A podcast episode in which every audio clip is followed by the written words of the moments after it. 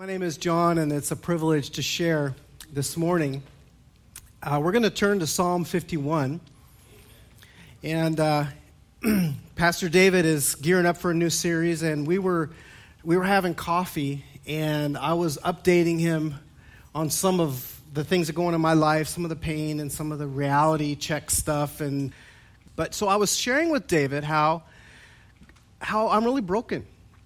That I came into CTK as a pastor who had just gone through a divorce. And CTK was a welcoming, loving armed place to be. But that I'm broken, that I was broken, that I am broken, and that Psalm 51 has just been messing with me. And, and I was, I was kind of opening my chest up and baring my heart to him. And he goes, Hey, can you share that with the congregation? Uh, sure. so I'm going to I'm gonna kind of tell a little my story as we unpack Psalm 51 because David's story is much like my story. But if we look at Psalm 51, it's the way that God would have the Christian pray. You know, like um, when Jesus shared uh, the prayer, the, um, pray this way Our Father who art in heaven, hallowed be thy name. And he gave us an awesome power of several things we should pray about. That's the way it is with Psalm 51. So if you have your Bibles, turn with me, and we're going to read all of it, and then I'll just go back through some pieces of it. David prays this um, after he had committed uh, the sin with Bathsheba.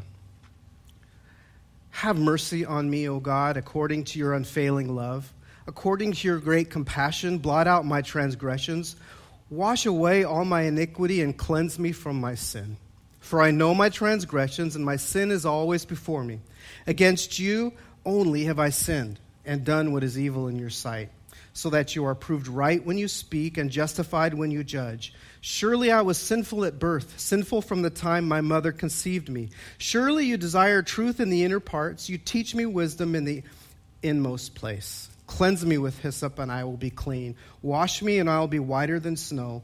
Let me hear joy and gladness. Let the bones you have crushed rejoice. Hide your face from my sins, and blot out all my iniquity. Create in me a pure heart, O God, and renew a steadfast spirit within me. Cast me not from your presence, or take your Holy Spirit from me. Restore to me the joy of your salvation, and grant me a willing spirit to sustain me. Then I will teach transgressors your ways, and sinners will turn back to you. Save me from blood, blood guilt, O God, the God who saves me, and my tongue will sing of your righteousness. O Lord, open my lips, and my mouth will declare your praise. You do not delight in sacrifice, or I would bring it. You do not take pleasure in burnt offerings. The sacrifices of God are a broken spirit, a broken and contrite heart. O God, you will not despise. In your good pleasure, make Zion prosper. Build up the walls of Jerusalem. Then there will be righteous sacrifices, whole burnt offerings to delight you. Then bulls will be offered on the altar.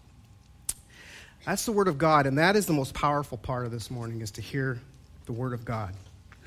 And, um, you know, what I'm going to share with you this morning, um, the S word, sin.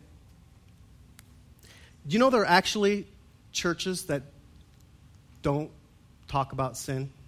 It's actually a mega church guy who says in an interview, I don't, I don't like to bring that topic up because that's kind of, you know, that's kind of a downer. We like to be positive. We like to know God's love. We like to talk about God's love. Folks, if, if you don't know your sin, you don't know God's grace. If you don't know how you've blown it, you're not going to know the joy of your salvation. I was a teenager. My dad was not a Christian. My mom was not a Christian. And when I came to know the Lord, I was like, whoa! And I became super Christian. I tried to save my dad. I was saving everybody. I was super excited. But my dad kept saying, Johnny, your mouth's going to get you in trouble. And he saw this arrogance in me that I couldn't see. I got super excited about my Christianity and that I was saved. But somewhere along the line, like right away, I got proud. Because I remember thinking, even when I was a little boy, and I had lots of hair, and I was just really, you know, um, fun to be around, you know. I'm not like those kids. you know, the kids that smoke cigarettes back behind the dumpsters. I'm not like those long hairs, you know, those. Cause my mom would always say when I was starting to act a little bit naughty, "Well, Johnny, you know, you know, we're going to cut your hair because you're starting to act like a hippie." Okay, you older folks know hippies are okay. But I always thought that I was kind of the good kid, and then when I got saved, I knew I was the good kid. God had, you know, saved me. How could somebody like David, the king of Israel, God used him. If you know the story of, of David, he was this brave, faith filled young guy who killed a giant and became prosperous, became known. Now he's the king of Israel. He has all the privileges of kinghood. And he's out, well, you might know the story from 2 Samuel. I'll just summarize it. In the spring, at the time when kings go off to war, David sent Joab. David is hanging out on his bed, lounging around in the cool of the evening when he should be out at war with his troops. So he's in the wrong place, doing the wrong thing at the wrong time. And he peeks over the ceiling and he sees a beautiful woman named Bathsheba. Now, there have been lots of scholars that have said she was in the wrong. She shouldn't have been bathing there. She was tempting him. Maybe she intended all that. You know what I say to that? And it's not nice because he looked over there, he saw her, and instead of calling in one of his many, how many wives do you think he had, David, Pastor David? I mean, he had plenty of wives. Guys, we can't handle one wife, much less a bunch of them. So, I know, you know, and he instead of he didn't need sex, but he calls in this beautiful woman that he sees, or he calls his servant. He says, "Hey, who's this woman? Well, isn't that the wife of Uriah?" He, I could just imagine him saying, "That's the wife Okay, he's, uh, well, bring her to me. And you know the rest of the story. He sleeps with her. Adultery. Nothing wrong with that because he's a king, right? He has privileges. No, there is something wrong with it, or else he wouldn't have did the next thing. He tries to sweep it under the rug and calls his husband, her husband Uriah, home from war. Hey, you're home from war. You, how's it going? You doing great? Good job, buddy. Go, go home. And the guy has so much loyalty to his troops, he wouldn't go home. He sleeps on the doorstep. And David's like, What are you doing with your wife? Well, because she's, she's pregnant. No, he doesn't tell her that, but he's, he knows she's pregnant of his baby. No, I couldn't go home. I couldn't go home to my wife right now. My troops are out, you know, fighting. So, okay. So he gets him killed on the front lines of battle. Whew.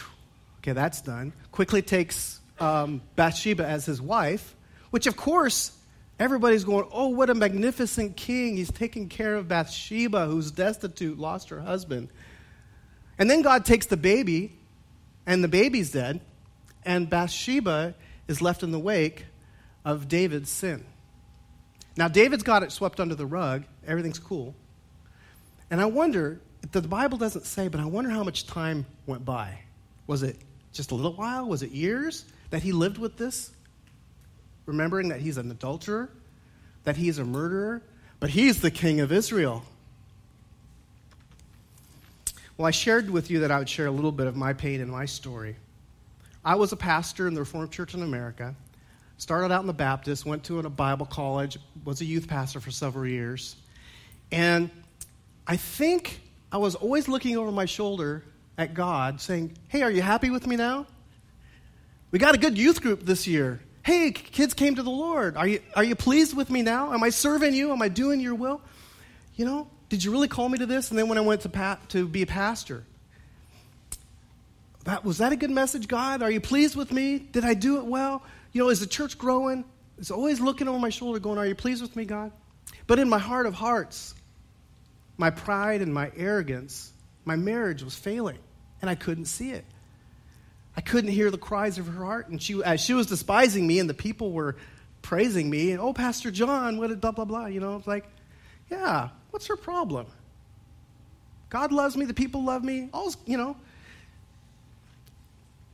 I kept hitting the reset button on my, on my sin, didn't I? God forgives me. Well, Psalm 51 reminds us that forgiveness in Christ the blood of Christ, the body of Christ, broken for us, Salvation is not a reset button, folks. And repentance doesn't look like a quick reset button. And so that you know the story with David, Nathan comes to him. Nathan is a prophet. God sends Nathan to David. Hey, David, I got a little story for you. Yeah, lay it on me. There was a, there was a rich man with lots of lambs, and he had a guest come for dinner. But instead of using one of his lambs, he goes to this poor man with one lamb. He takes away his lamb and he slaughters it and he feeds his guest. David is outraged. That, that guy is a sinner. He should be killed. David says, That man is you. And I could just imagine. Can you imagine what washed over David that very moment? I didn't hide my sin from God. I didn't hide my sin from his people. I didn't hide anything. I am, I am guilty. And th- then you hear the way he prays. How can Nathan say this next thing? I, before, he, before we get to the prayer, I just have to get to this. Nathan says this You know, Uriah is dead, Bathsheba was raped, you are guilty, but God is putting away your sin. The baby will die, but God is putting away your sin. Doesn't that just kind of outrage you? Outrage? I mean, it, doesn't that make you a little incredulous? How could God just say, well, I'm going to take away this sin from you? What did David do to deserve that? What did, what did, I mean, there are certain sinners that should, should be forgiven. Like, you're, you're in my sin, they're not so bad. We're not out there killing people. We're not out there with rifles shooting in the middle of the streets. We're not like the terrorists. We're not like, I mean, you could go down the list and you begin to think, I'm, I'm not that bad. Yeah. My sin, my sin, my sin's forgiven. That's cool. But yeah. Except for one thing. Paul also shared the outrage of forgiven sin when he said this in Romans 3 25 and 26. But God put Christ forward as propitiation by his blood to be received by faith. This is to show God's righteousness because in his divine forbearance, he passed over the former sins. There's that Passover word. There's that God choosing to take away the sin, God choosing to pass over, to cleanse it.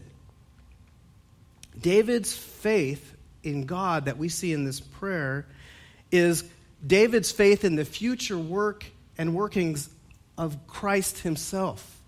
It's a foreshadowing of what God would do. And see, isn't it great that God's vision and God's time is not like ours? I mean, yeah, this was Old Testament. This was David. That was the law. That was, that was the sacrifice and the forgiveness of sins by, by duty. No. That was Christ also. Those sacrifices and the blood, that was Christ. They were looking for the Messiah. The Messiah would come. And so in Psalm 51, it describes what David felt and thought about his sin. So the reason I'm stuck in Psalm 51 is I'm beginning to believe that, that this is a daily repentance. That repentance doesn't just happen once and I'm good oh, until the next time I blow it. Okay, I'm good again. Because you and I don't even know the depths of our sin. The thing like the thing that got me, the thing that gets me every day is pride. Because pride is the blinding sin. We don't even realize we're sinning because we're proud, and proud blinds us to the fact that we're sinning. And then until, until you hurt somebody or say something you shouldn't, or, or, you know, in my case, my mouth still gets me in trouble. So we're going to look at what happens. When I said, I, I gave David the, the title, what, what Really Pleases God. And I got to thinking about that title. What really pleases God is, is himself, is Jesus Christ coming and taking away our sin. But first of all, when he sees our heart crushed, David was crushed by his sins. Have mercy on me, O God, according to your unfailing love. He, he turns to the only one who can provide forgiveness. It wasn't, hey, God, I'll do better. Did you notice it wasn't, Hey, God, help me to stop having sex with people I shouldn't have sex with. Hey, God, help me to be a more diligent king and be out at battle when I should. And, and I'll do better and pull up my bootstraps and I'll try harder. And then you'll be pleased with me. No, it was God, according to your mercy, cleanse me. Secondly, and I'm going to blast through these. Don't worry that I'm going to go too far. Well, let me just say uh, under crushed. You know my transgressions, and my sin is always before me. For the first, I would say, four years after the divorce of my marriage, I would wake up every morning and sometimes literally cry in the shower for missing my kids. And because right now I have four kids that aren't speaking to me. And for four years, I've thought, yeah, they'll get it one day, and they'll, you know, mom's blaming me and blah, blah, blah, and they have to blame somebody, and it's, I'll just take the, you know. No, in the last year or so, I don't, I, I, miss my kids. I, I cry for missing my kids. But now, I'm broken. Now I'll just take the blame. Now I say, I was a jerk. Yeah, I was going to cuss. I was a real jerk. I didn't love her as I should. I, I was arrogant. I was proud. I am arrogant. I am proud for I know my transgressions are always before me. This gives us a clue that David David struggled with this sin. He did he it wasn't wiped away. He knew it was before his his eyes and the Lord's eyes. He was crushed. But second of all, he doesn't just live there and say, "Okay, good. We're good, God."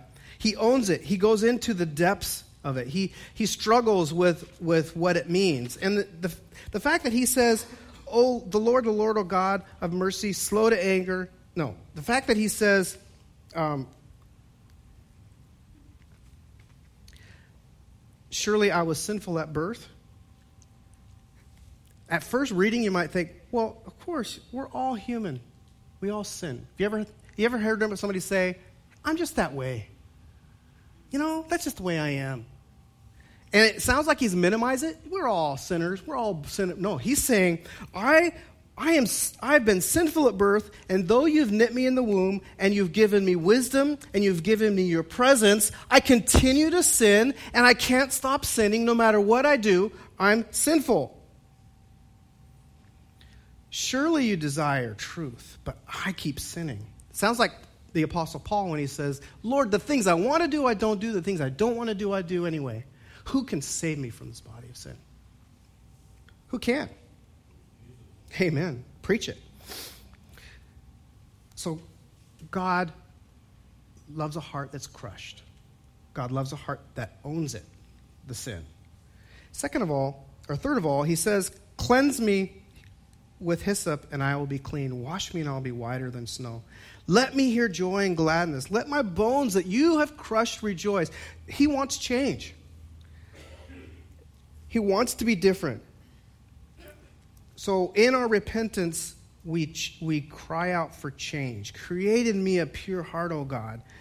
Katie referenced, Search my heart, O God. Create in me a pure heart, O God, and renew a steadfast spirit within me. Not, I'll try harder and I'll do better, but God, by your strength and your power, make me, make me clean. Make me somebody different. Make me somebody who's steady Restore to me the joy of your salvation and grant me a willing spirit, because my spirit is not willing. What is it about David that he could turn from God and look to Bathsheba? What is it about you and me? Have you ever thought about whatever sin you struggle with? And, you know, I can name mine. You want to name yours right now? Whatever it is that you struggle with, what is it in that moment that you're willing to go to that and turn your back on God? I don't know if it doesn't break your heart, then um, then I would I would pray about that and ask the Lord to to take you deeper into His love because. Um, the joy of our salvation comes in knowing we're forgiven.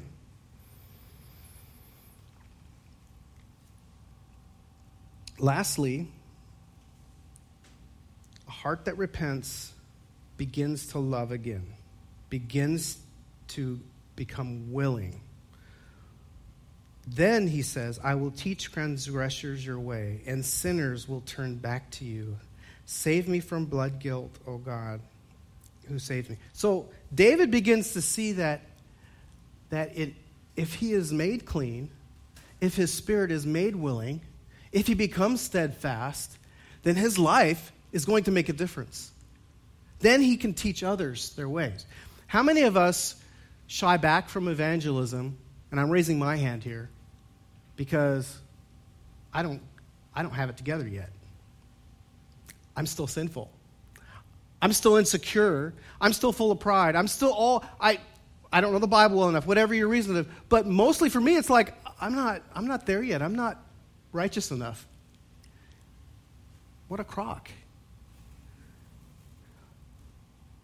When when Jesus comes into our life and we can fully grasp his salvation, we, we can teach others.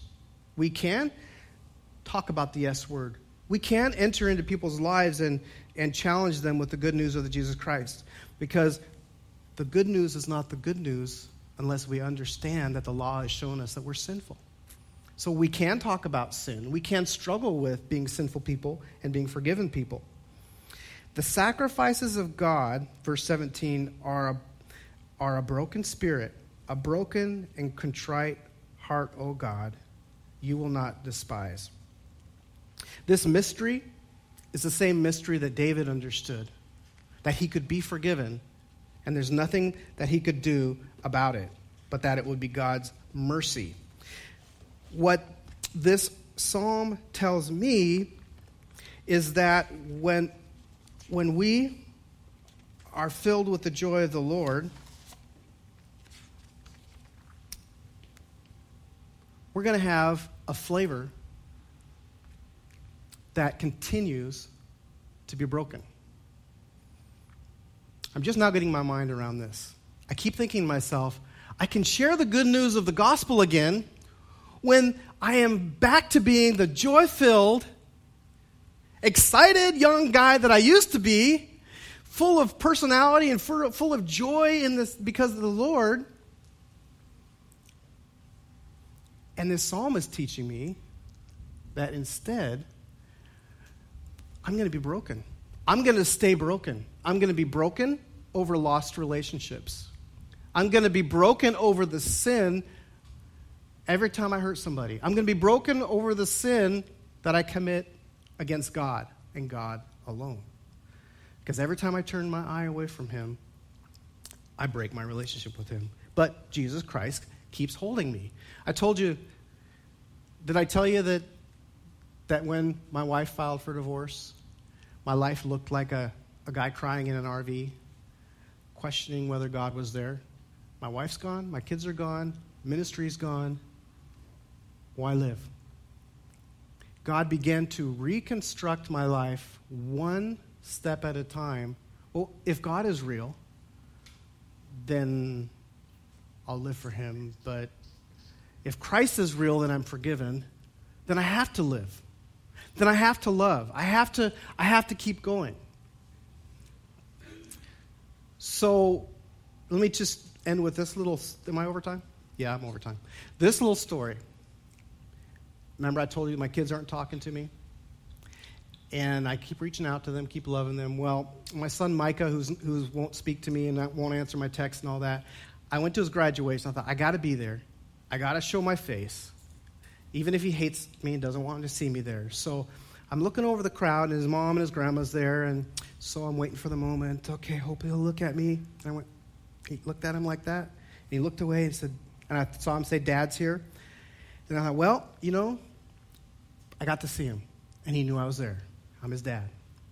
So I kind of was getting ready to walk, and then he beelines through the crowd. And he comes to me, and he gives me a big hug, and he says, Thanks for being here.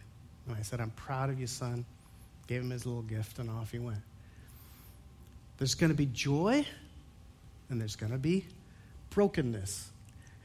Young people, if you think finally I'm going to get there and my life's going to be all together and, uh, and, my, and my walk with Christ will just be so awesome, yes, it will be awesome, but the older I get, the more I realize there's going to be brokenness, a broken spirit, a contrite heart. God will not despise you. There'll be joy and brokenness together as we repent again and again and again and again. Would you pray with me?